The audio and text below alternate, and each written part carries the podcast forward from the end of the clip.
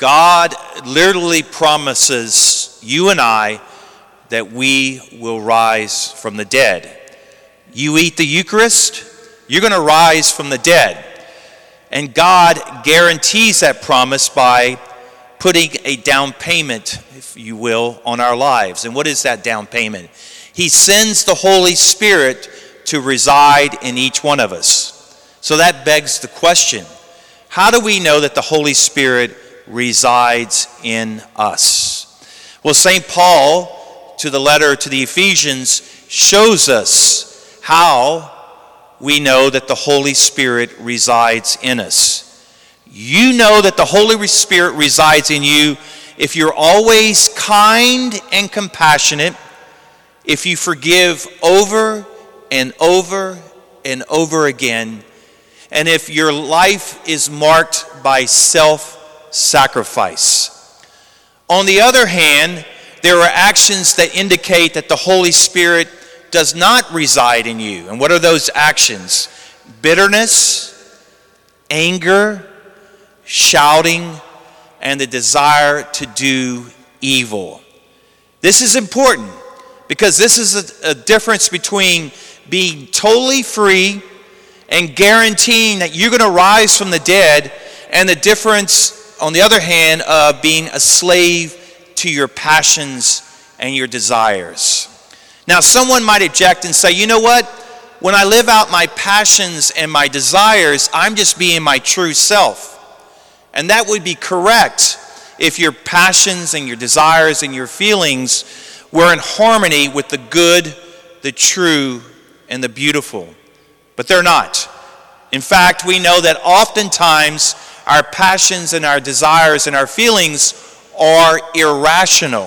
For example, Think about the time when you lost your cool or you were intentionally mean to someone. After all was said and done, didn't you feel guilty? Or think about the time that you refused to forgive someone. You know what happens when you refuse to forgive someone? You're allowing that other person to control you. They disturb your peace of mind. That's not the way the Holy Spirit works. Now, this has nothing to do with neutralizing your feelings and your passions and your desires. All those things are part of being a human being. But when we act in accordance with the Holy Spirit, you know what happens? Our passions, our desires, our feelings, they become rightly ordered.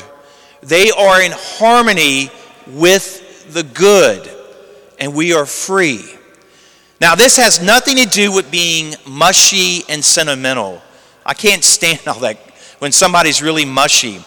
Being compassionate and being kind has to be rooted in the truth.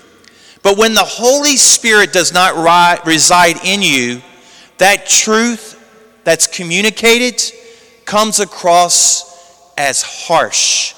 It tears other people down rather than building them up. Now, how does the Holy Spirit come to reside in us? Here's the simple answer in and through the sacraments. Here's Jesus from today's gospel The bread that I will give you is my flesh for the life of the world.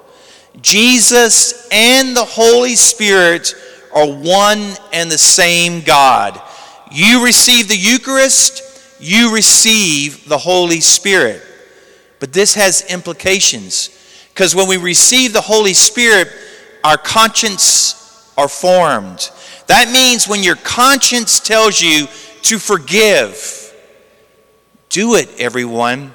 Do it. Despite how hard it will be Simply do it. Why? That's the Holy Spirit. When your conscience tells you to be kind and compassionate, despite how hard it can be to someone who's a jerk, do it. That's the Holy Spirit. Otherwise, you know what's going to happen? You're going to grieve the Holy Spirit, and the Holy Spirit will no longer reside in you.